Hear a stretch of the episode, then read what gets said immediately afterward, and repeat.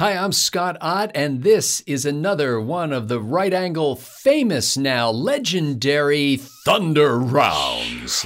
This is not like anything you've ever seen before on right angle. There is nothing that even approaches it. It is not a derivative concept. This is fresh from my fertile mind, and it springs upon you now. Stephen Green, what we're going to do here is we're going to ask a, uh, a couple of questions to each of you. I have not prepped either Zo Rachel or Stephen Green in advance for what's coming their way, uh, but they are going to now be blindsided. It's kind of a form of ambush journalism with some headlines that I thought were interesting, and I don't care if you don't. So, Stephen Green, you're first up.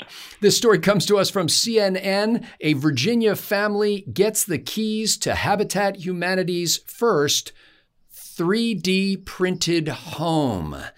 Stephen Green, apparently they can build one of these homes in, that would normally take weeks to construct in just hours, less than a day. Do you think that this is going to become a wave that's going to benefit a lot of people who cannot afford either the time or expense that it takes uh, to build traditional housing? I want it to benefit even people who can afford traditional housing. I'm not. I'm not kidding here at all. Uh, the, we're still building houses like we were hundred years ago. Same basic setup. Maybe it's 200 years now. I I've never really gotten deep into the history of home construction, so I just. But I do know that it's the same basic thing. You lay the cement down, and you've got the the standard walls with the, the joists, and you've got the studs, and you've put up the drywall and all that.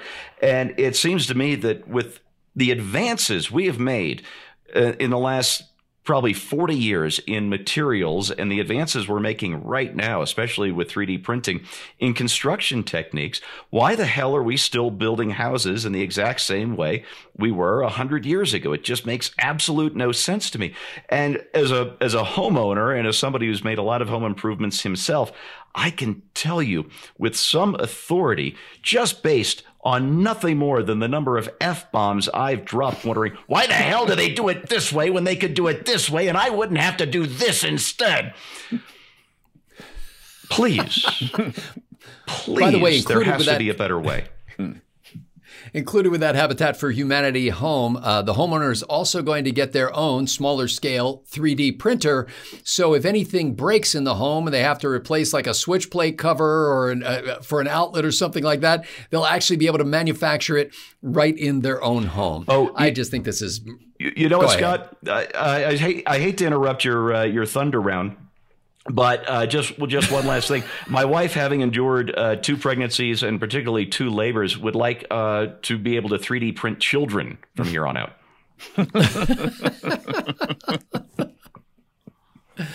And that new Matrix movie is coming out soon. So, um, Zo Rachel, this is a topic for you. Um, this is uh, from, uh, I, I, don't even know what publication this is from, uh, but the story is that Hispanic voters in uh, in Reading, Pennsylvania, in Berks County, Pennsylvania, not far from where I used to live in Lehigh County, are shifting toward the GOP, toward the Republican Party, and neither party can re- really figure out why. Uh, but obviously, one party is scared about the prospect of Hispanic voters moving in the direction of the Republicans, uh, and the other party is just trying to come up with a way that they can really squander this opportunity. Uh, what do you think this? What do you think this could mean in a city that is practically, Reading, Pennsylvania is practically two thirds Latino? Um, what kind of broader implications do you see here? I'm assuming that this was probably a question for me because my name is Alfonso, I guess, which sounds, you know, Spanish or Mexican or something like that. Uh, You're not Mexican? No, no. Actually, I got the name because my, my grandmother's Filipino. So, uh, you know, they speak a lot of, you know, Spanish in the ah. Philippines. And, and, and strangely enough, I know it sounds like uh, Alfonso would come out of the, the more romantic languages, but if my, if I understand correctly, uh, uh, correctly, uh, Alfonso is actually Germanic which is kind of strange. You know, it's I kind of no idea. Yeah, it's. I, I, mean, I well, and Ra- and Rachel is Hebrew. Yeah, so I got a I got a ger- German first name and a Jewish last name. How about that? That's America, baby. Um, yes. now, you know, of course, you know, Google that or TikTok it, you know, and double check. You know, I could be wrong about you know my, the etymologies right. of my TikTok name or histories of my name. Uh, but in terms of um you know, this has been a, a, long time thing. You know, we often hear in conservative circles that, you know, like with the black community or Hispanic community, our values are, are typically conservative anyway. And uh, just the problem is because of the racial narratives out there, a lot of times blacks and Hispanics don't want to be associated with conservatives because they don't want to be associated with people who have been deemed to be racist. So that's one of the reasons why there hasn't been that shift per se. Um, but the implications this, I wonder, it's like, well, um, that's good to hear that uh, Hispanics are being more out of the closet in terms of their conservatism. Uh, but y'all might want to be careful with that because uh, uh, the Democrats might be like, "Oh, really? You want to do that? Well, ain't no more y'all coming into the country." so, uh, um, you know, we may uh, take those planes that we gave to the Haitians to send them back, and we might have some planes to send you back to and whatnot. And you just might not find yourself being more welcome by us anymore, and us being the champions of immigration, even though they leave out that illegal thing, uh, or just uh, friendly to uh, or pandering to the Hispanic community in general. But uh, you know what? If if they stay the course, they'll find that you know the, you know those who are of the uh, Latino persuasion be like, look, man, uh, you can go ahead and, and you can get to stepping with that anyway. Uh, we found what we're comfortable with and, uh, yeah, we don't need you. And some of the things that the article points out is that it's uh, a lot of Latinos come from a Roman Catholic background, and f- the family friendly policies and the life friendly policies of the Republican Party are much more in concert uh, than the policies of the Democrats uh, towards specifically issues like abortion. And uh, one of the things the story points out is that Republican President Ronald Reagan actually welcomed millions of immigrants into the country, while uh, Democratic President Barack Obama was the great deporter porter. And so, you know, the the the uh, table is turning, and uh, like I said, let's see how quickly the Republicans can screw this up. Uh, Stephen Green.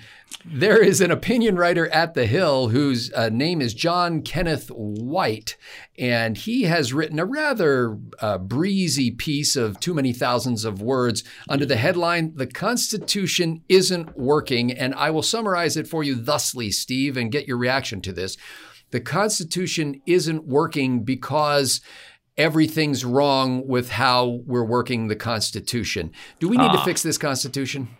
Uh, well, I love the idea of the Convention of States, which is you can go to conventionofstates.org or .com, whatever it is.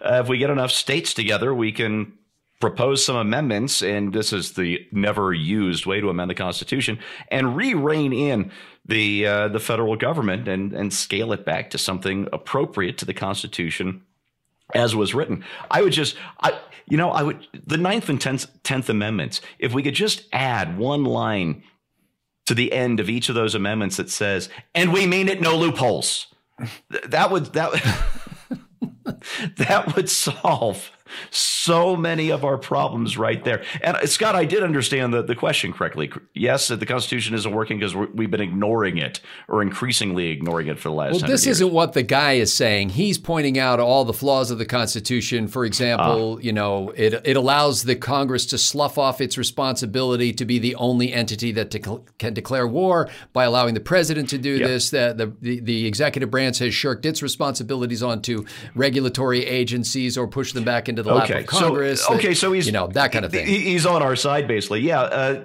the changes I would make. He just doesn't one, know it. Yeah, Congress can't uh, uh, uh slough off its uh, uh, mandate to to legislate. End of story. Um, if it, if something has a way to law, it has to pass through Congress. Period. Um, there there are just some simple small fixes that could make the document work the way it was supposed to. Uh, the big flaw, and this is one of the things the founders didn't foresee, the Constitution is not perfect. It wasn't supposed to be perfect. That's why there's an amendment process. Um, but Madison's vision was to have three branches of of uh, the federal government, each of which, in his word, would be jealous of its powers against the other two. But when you have a Congress that is no longer jealous of its powers, that would rather be liked than do its job, and has all these executive agencies that it can say, you figure this out. That's that's really what's killing us here. You know, you reminded me of something that uh, seems unrelated, but I have this little tablet that I can take notes on. It's an electronic e ink screen tablet. And I was showing it to a friend of mine. He said, That's really cool. And I said, The only thing I don't like about it is that every time you boot it up, it takes a long, long time to boot up. And so it takes, you know, like it seems like a long time, which probably means it's 40 seconds. And it just takes a long time to boot up. And so I don't like that about it.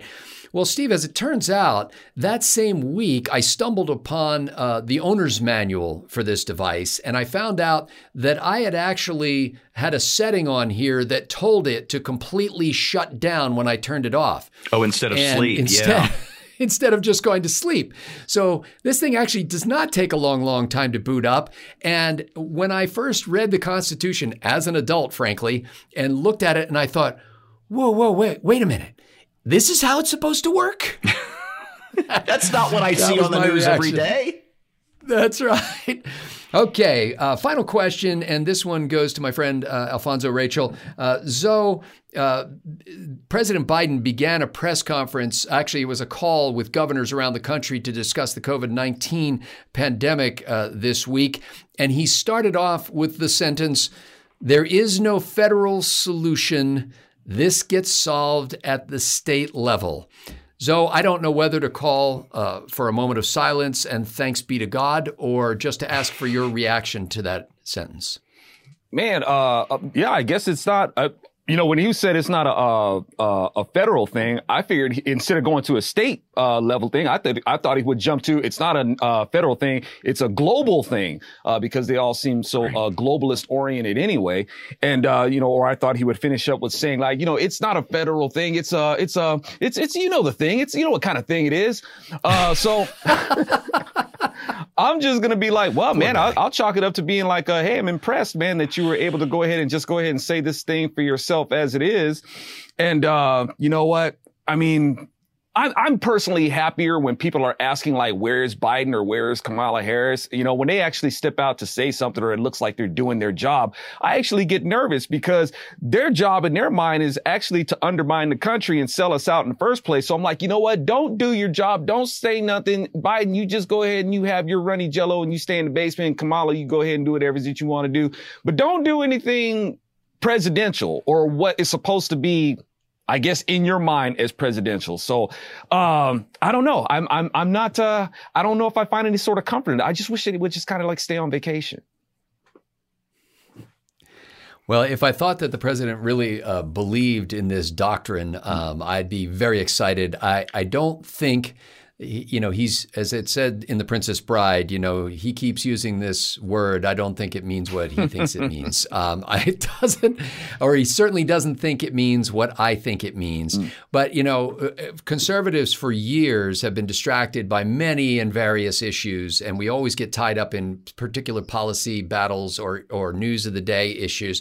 But if we could just get one fundamental thing right, let's give it a shot for a year or two and just say, let's put the states in their proper constitutional role. Let's put the federal government in its proper constitutional role and see how things play out. And I know that there are people on the left who will make the argument and say, well, you know, that's what got us, you know, Jim Crow. And I'm like, well, you know, you could make that argument. Let's grant it to you, okay? Let's just say that the reason why that uh, civil, uh, you know, discrimination continued for so many years uh, was because of some sort of structure of the, you know, individual states were able to impose this upon their citizens. Well, you know, my kid uh, scuffed up the car once, and I was upset about that, but I didn't say he would never be allowed to drive again. Um, maybe if you're on the left and you think that states' power caused racial discrimination, maybe let's give it another shot when the hearts and minds of so many people have been changed in such a profound way and see how that works. Now, I don't really think what you think, but if you do, why not give it a chance? If you're upset about what they're doing in Washington, whether during this administration or the previous or the next, why not say, hey, maybe if those guys in that remote district didn't have so much power, that there would be more opportunity across the country, at least in 50 different states, to try things that might work. And then maybe some states would be more successful than others. And then, in that case, maybe the successful states would be objects of emulation. And so that the states that weren't as successful would say, hey, you know, that state has it right. I think we should try that instead of what we've been doing. Because that's the way the framers envisioned it. It was going to be a bunch of experiments, and people would be able to benefit from this diverse knowledge, not just a small group of people in one place making decisions for everybody. So actually that was my my favorite story of the week is the president saying there's no federal solution to this.